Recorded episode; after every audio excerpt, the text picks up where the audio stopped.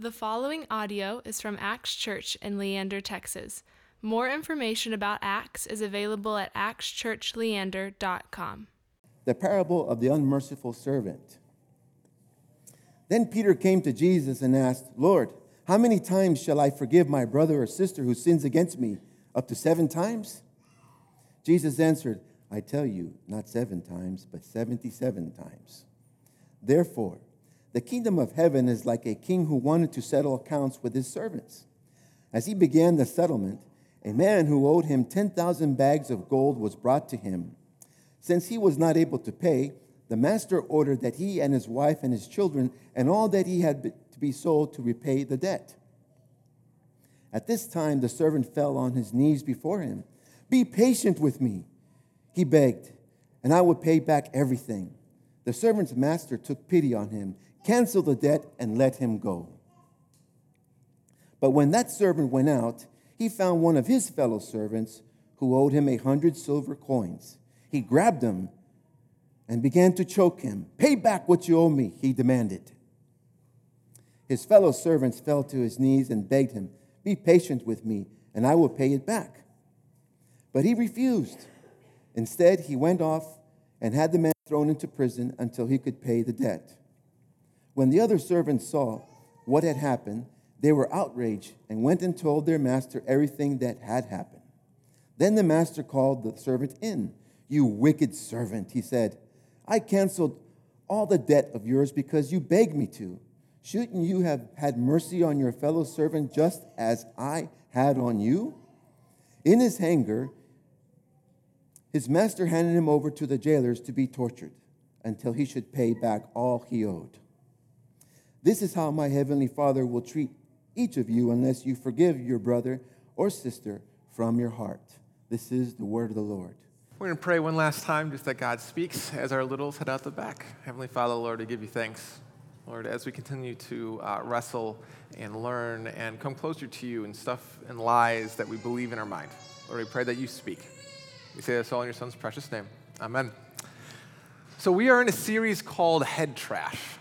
And I talked about last week how the idea of head trash came from a mentor of mine. And he was pouring into me, and I said, Hey, is there anything that you see that's really stopping me from taking that next level of following God? He said, Well, Josh, you've got some head trash. You have lies that you're starting to tell yourself, and those lies are stopping you from following God. And that really, that conversation was fairly pivotal in my life. It allowed me to start taking a step back and saying, hey, what's going on in my head that isn't of God? And so, this series, we're talking about things like shame. We're talking about things like insecurity. We're talking about things like anxiety. Today, though, we're going to be talking about resentment, which actually pairs pretty well with last week's shame, right? So, shame is something we put on ourselves. It has to do with our own internal mistakes and what we carry around because of that. And so, really, shame is a personal thing. Resentment, though, is when someone else makes a mistake and we carry around that mistake with us. And all of us have been wronged, right? Everyone in this room has been hurt in some form or fashion. They might be small hurts or small slights. Someone may have gossiped about you at the office, or someone may have taken credit for something that you did. Or there might be some deeper slights things like abuse, things like betrayal, things like adultery, right? All of us in this room have been hurt. And how we deal with that hurt is what we're going to be talking about today. For our definition of resentment, what we're going to be going with comes from, as always, the Google a persistent feeling of indignant displeasure or ill will at someone who has wronged you, insulted you, or injured you. It's that persistent aspect. We carry that around with us. Someone hurts us, and we carry this scar, right? And all of us get hurt, and it's okay to get hurt, and we're to talk about that in a little bit. But resentment isn't just being hurt or being wronged. It's that persistent feeling of being wronged that you still project towards that other person. And resentment's kind of weird because you almost get a high from it. You can almost, you don't feel good about what someone else has done, but when that feeling starts to bubble up inside of you, you kind of get this high, and you know, you'll, you'll text someone and be like, Isn't this person just a jerk? You want some kind of satisfaction from what has happened. And that's where resentment comes from, right? But the irony of resentment is that it's sort of like taking poison and assuming someone else is going to get hurt, right? You have this feeling of ill will, of displeasure, and you live in that, and you take it, you take on that burden, assuming that that other person is going to be the one who actually has to carry it, that they're going to feel the effects of it. But that's not how resentment works, that's not how reality works. Instead, it becomes a piece of head trash that takes up space in your head, in your heart, and it affects your relationship with God, it affects your relationship with others, it affects your relationship with the world. That piece of head trash is actually toxic. It is literally poison in what God is trying to do in and through your life. And God had a solution to this because all of us have been wronged, right? Every person in this room has taken one on the chin when they didn't deserve it, right? That, that's sin. That's the brokenness of the world that we live in. And that's the story that our God enters into, right? So you read John, and John 1 and John 20 is the bookends of the book. And it starts off by saying why Jesus came.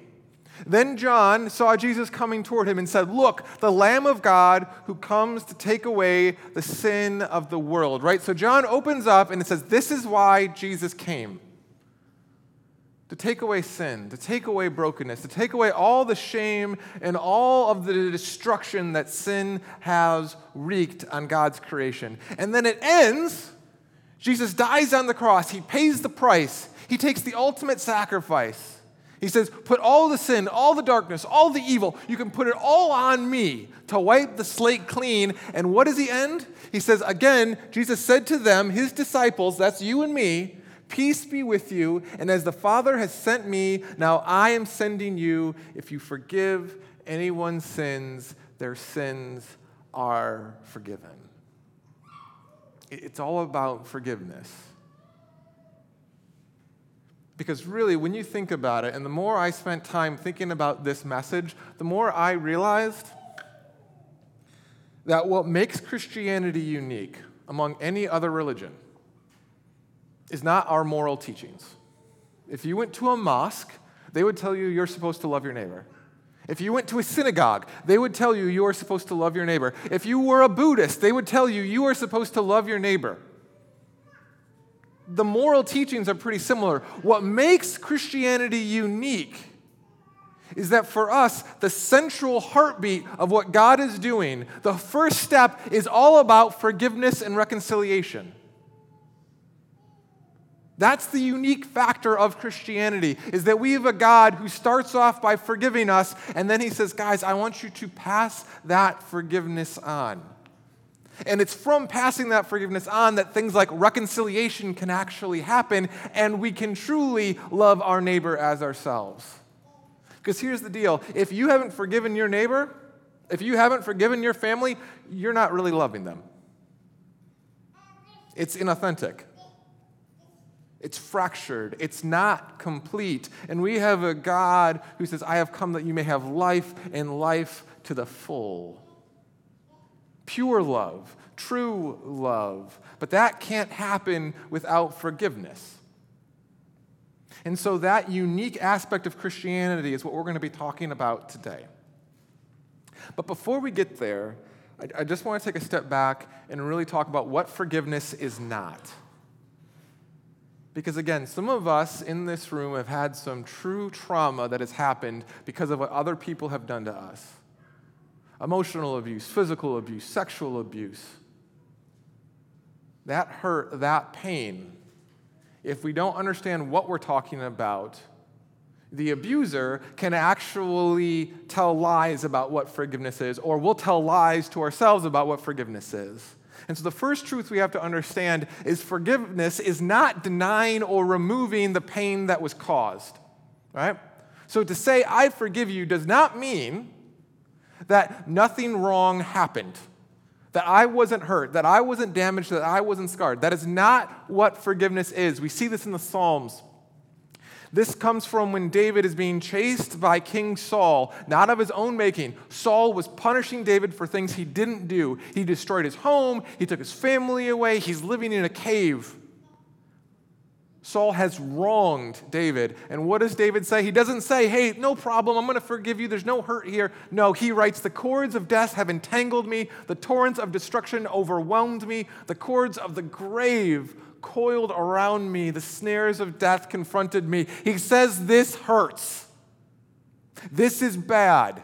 He doesn't pretend that something wrong hasn't happened. So, forgiveness is not pretending that something evil or that you haven't been hurt. That is not what forgiveness is. The second thing goes with it forgiveness is not excusing or forgetting that something has been done wrong to you. Forgiveness is not saying, you know what, yeah, you hurt me, but it's no big deal. Yeah, I was in pain, but you know what, there's, there's no trauma. That is not forgiveness, that is not scriptural. Again, going to the Psalms, Deliver me from my enemies, O God. Be my fortress against those who are attacking me. Deliver me from evildoers and save me from those who are after my blood. See how they lie in wait for me. Fierce men conspire against me for no offense or sin of mine. David does not write in the Psalms, hey, it's no big deal that these people are hurting me.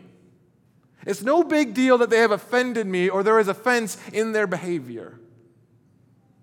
Forgiveness is not saying, ah, it's okay for me to be in, in pain. Forgiveness is not saying, it's okay for you to cause me pain. And last but not least, forgiveness is not complete restoration of a relationship.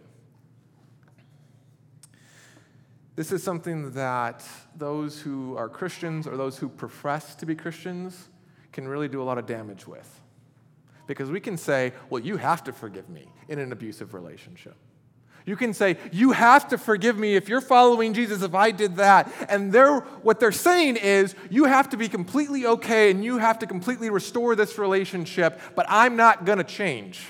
That's not reconciliation and that's not forgiveness. Forgiveness is something that we each have to do internally, but that is not reconciliation. That is not amending of a relationship. Those are two separate things. And we actually see this right before the scripture reading that sets up today, right? So today's scripture reading is all about forgiveness, and we're going to talk about that in a second. But right before then, literally before Peter asks, How many times must I forgive my brother? Jesus says these words He says, If your brother or sister sins, Go and point out their fault just between the two of you, right? So if there is some cause or some offense, Jesus says, go and talk to that person about it. If they listen, you've won them over. But if they don't listen, if there isn't some change, if there isn't some understanding, you know what, yeah, I, have done something wrong, well, then take two or three others along so that the matter may be established by the testimony of two or three other witnesses. If they still listen, refuse to listen, tell it to the church. And if they refuse to listen to the church, treat them as you would a pagan or a tax collector. Jesus says if they're not willing to reconcile, and reconciling literally means that both sides are coming together and saying, you know what? There is brokenness, there is damage, there is sin, there is offense here, and both of us have to work at have, going, taking that next step. If they're not willing to reconcile, Jesus says, you don't have to be in that abusive relationship anymore. You don't have to stay in that space anymore, right?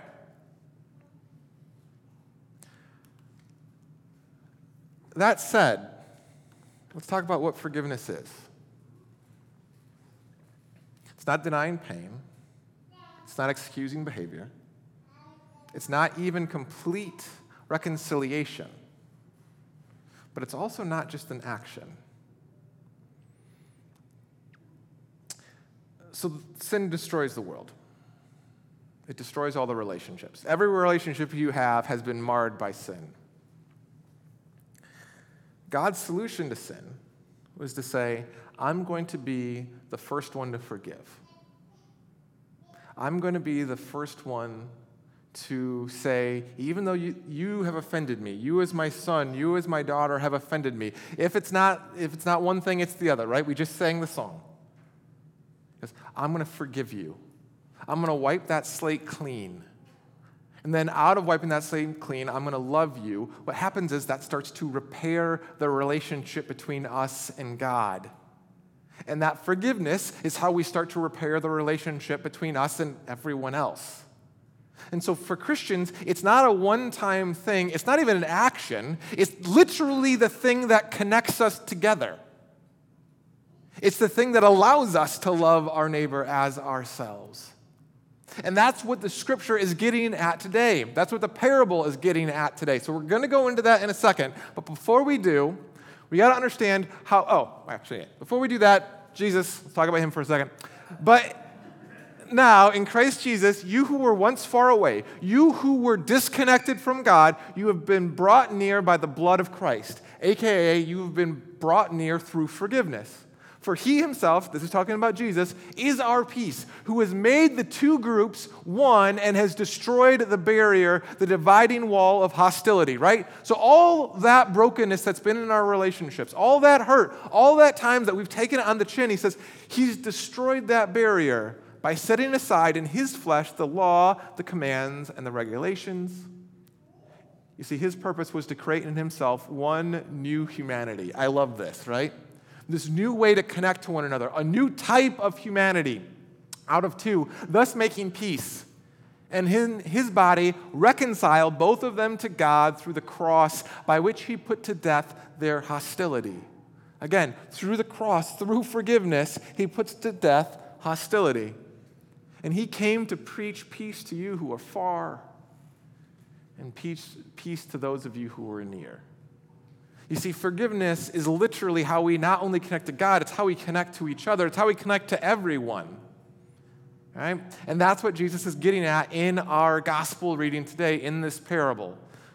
But to understand parables, this is the thing you have to understand. Parables are not a one to one ratio. So you don't read through a parable of Jesus and say, okay, who is the king in this story? Who is the servant in the story? Sometimes we can look and be like, I got to find the hidden deep truth in a parable, but that's not how parables work. It's much more like a joke. The joke is about the punchline, not about the setup, right?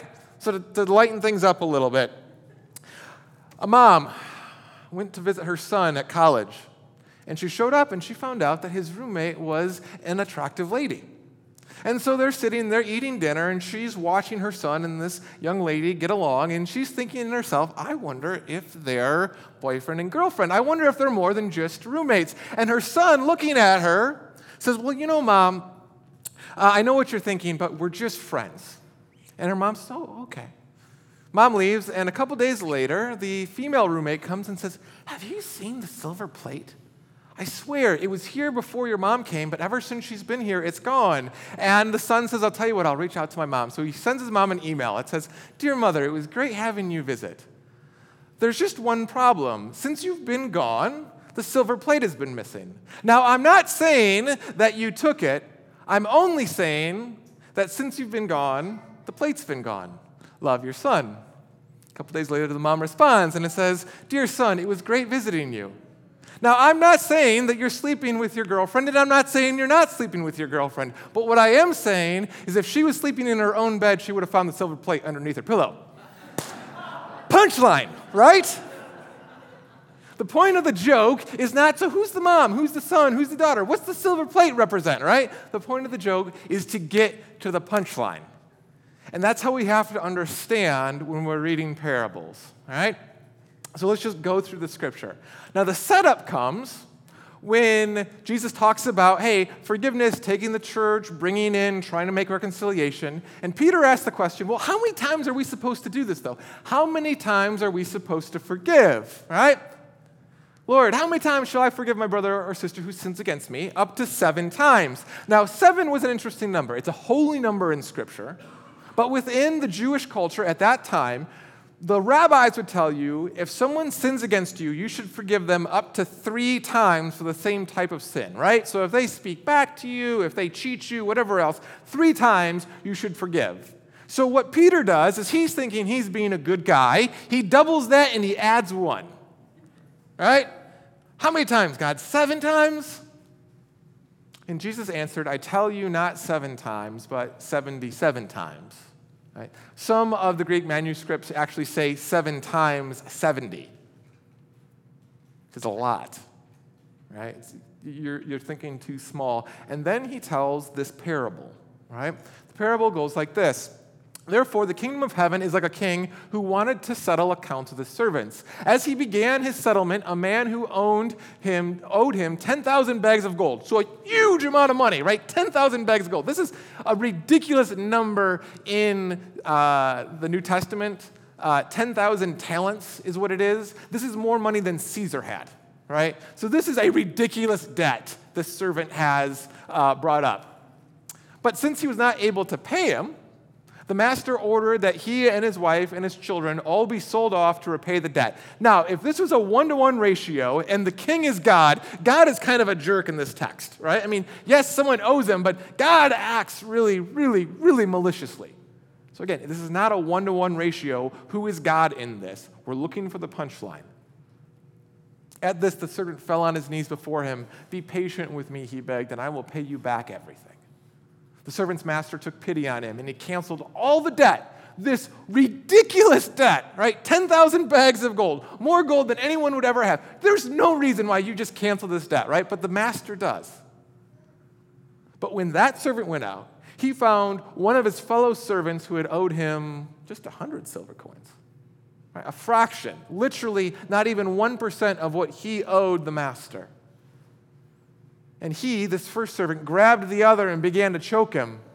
Pay back what you owe me, he demanded. His fellow servant fell to his knees and begged him, Be patient with me and I will pay it back. Right? That same phrase. But the first servant refused. and said he went off and he had the man thrown into prison until he could pay the debt. When the other servants saw what had happened, they were outraged and they went off to tell their master everything that had happened. Then the master called the servant in. You wicked servant, I canceled all you owed because you begged me to. Shouldn't you have had mercy on your fellow servant just as I had on you? In his anger, the master handed him over to the jailers to be tortured until he paid back all he owed. For this is how my heavenly Father will treat you unless you forgive your brother or your sister from the heart. And that's the punchline. The punchline is forgiveness is not picking and choosing when we want it to enter into our life. Because we can't. Forgiveness can't work like that. Sin destroys everything, right? Corrodes relationship. It corrodes our relationship with God, with others, with the world. We talk about this a ton. The solution is forgiveness but what we sometimes think we can do is live in the light of forgiveness in our relationship with God, but not have that same light in our relationship with others. And that's not how light works. You can't be like, I want to be in the light here, but I want to be in the darkness here. Then you're not in the light. If you can imagine God wanting to reconnect everything, right? So, this beautiful painting where, where there was division, where there were things that were ripped apart, relationships that were ripped apart, families that were ripped apart. He said, I want to put it all back together. And the thing that ties it all together is this lifeblood of forgiveness.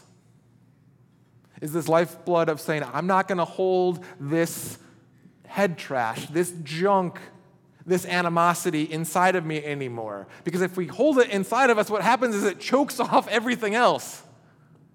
It disconnects us from one another, it disconnects us from God. So it's literally all in on this forgiveness thing and saying, you know what, God, I, I don't want to have to hold this in anymore. Or saying, no, I would rather hold on to this resentment. I would rather keep this scar, badge, baggage, as opposed to living in the freedom that you're trying to offer me. Because, guys, really hear this clearly. Forgiveness is one of the greatest gifts God gives. The ability to forgive, the ability not to have to carry that around anymore, that hurt anymore, is beautiful and liberating and life giving. And even if you never reconcile with the person you forgive, right? And sometimes that's going to happen, right? For a bunch of different reasons, full reconciliation, full restoration isn't possible. The ability to forgive that person is. To not have to carry around that resentment will allow you to connect to God and everyone else in a whole new way. And that's what God is after for you as his child.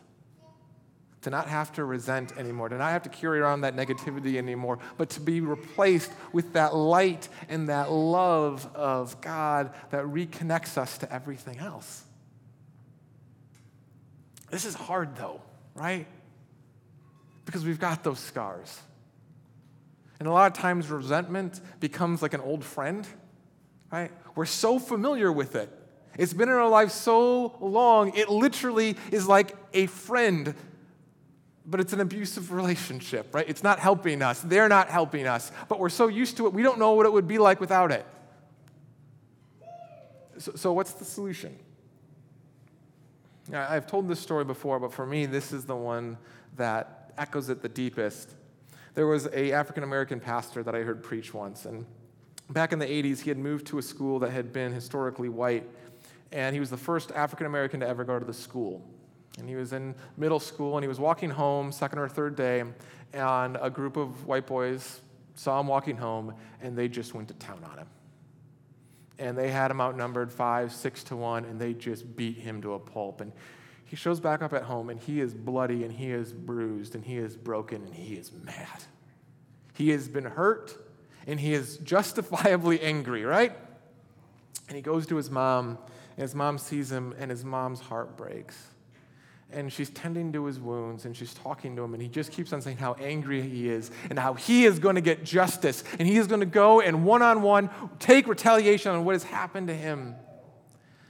And his mom said this and he goes, and this changed his life and his ministry and how he looked at relationships going forward. And he goes, sweetie, you, you can go and you can do that. You can continue that cycle where an eye for an eye, a tooth for a tooth. Goes, or we can pass on what Jesus has passed on to us. And then she quoted him this verse. So get rid of all bitterness, rage, anger, brawling, slander, along with every form of malice resentment.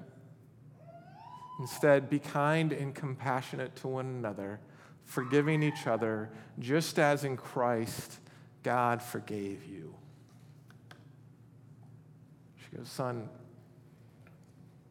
we have a God who forgave everything you've done and everything you're going to do. She goes, if you have the ability to pass that forgiveness on to others, it is going to change your relationship with every person you come in contact with. And you don't have to carry that hate. You don't have to carry that burden anymore. God has something better for you, has something more beautiful for you, more life giving for you, more liberating for you. And quite frankly, it will be, make you stronger than anyone else you come across. Because quite frankly, hate is easy. Forgiveness, though, that's hard, but it's strong and it's powerful and it's redemptive and it's restorative and it can create beauty out of mess. And God says, That's what I have for you as my child, something more beautiful than anything you ever imagined. And it starts with understanding that we receive forgiveness from Him, and that lifeblood flows out of us, and it changes how we connect to everyone else, how we interact with everyone else. So, what does that look like in the life of the church? Well, for us, it's a rhythm where we go before God and say, we still need forgiveness. literally, I kid you not, last night I was talking with someone, uh, a new family at the church, and they're like, You guys talk about that we're sinners and we need forgiveness. And there was just dissonance with some of their experience they'd had at other churches. The reason why we do, the reason why we build it into a rhythm as a church is not so people feel like crap right? The goal is not when people come in the door, we really want you to know that you suck, right? That is not the point. the point is, we're all broken, we're all sinners, we're still wrestling with God, and so every week we come in and we get to be refreshed. And we get to be honest before God, and you know what, God, this week I still mucked it up again. And what we hear is, I forgive you and I love you. And the promise that as the Father is sending me, I am sending y'all. And when you say your sins are forgiven, God says your sins are forgiven. That forgiveness beats in our heart. And then we get to pass that on as we leave. We get to relieve that burden from other relationships in our lives. It's literally the prayer he taught us, right? Father, forgive us our trespasses as we forgive those who trespass against us. It's the heartbeat. It's the natural effect of his cause of forgiveness. And so we build into a rhythm as a church, God, we want to be honest before you that, yep, we're still broken. Yeah, we still hold resentments. Yeah, there is still some muck in our lives. And he says, and I love you, and I redeem you, and I refresh you, and I send you out to be agents of love and redemption and forgiveness.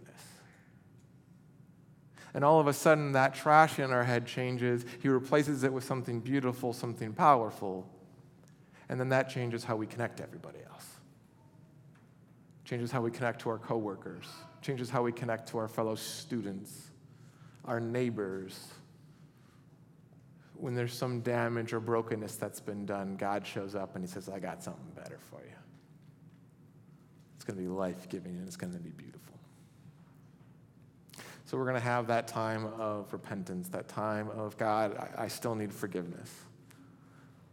I'm going to invite the band up. They're going to start us off with a song that kind of is going to help us focus on that. And then we're going to receive forgiveness. God says, Hey, I'm going to break my body for you. I'm going to shed my blood for you. I'm going to give you communion and unity, a new covenant, a new way to connect to me. We get to connect to Him through communion, and communion, we get to connect to each other as well. Would you all pray with me? Heavenly Father, Lord, you are a good God. You are a loving God. And Lord, that first step of love came through the forgiveness, came through the reconciliation of your Son. But Lord, that means we got to be honest with you that we're still working it out.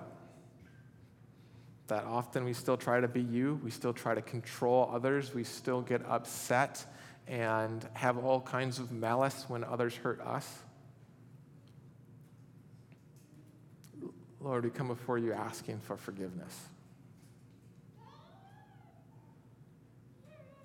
Lord, we also ask you that you would help teach us to forgive those who have wronged us. Lord, this isn't a one time thing.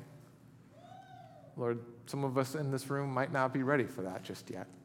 We might still be holding on to something. And if that's where we're at, Lord, I pray that you help one step at a time, one breath at a time. Help us loosen our grip on that resentment.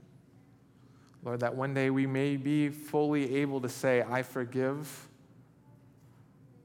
Lord, not have to carry that around anymore. Lord, that we may be liberated to love as you have loved us.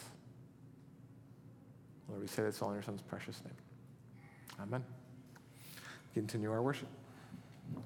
Thank you for listening to this podcast from Acts Church in Leander, Texas. Feel free to share this message with others and stay connected with us at actschurchleander.com.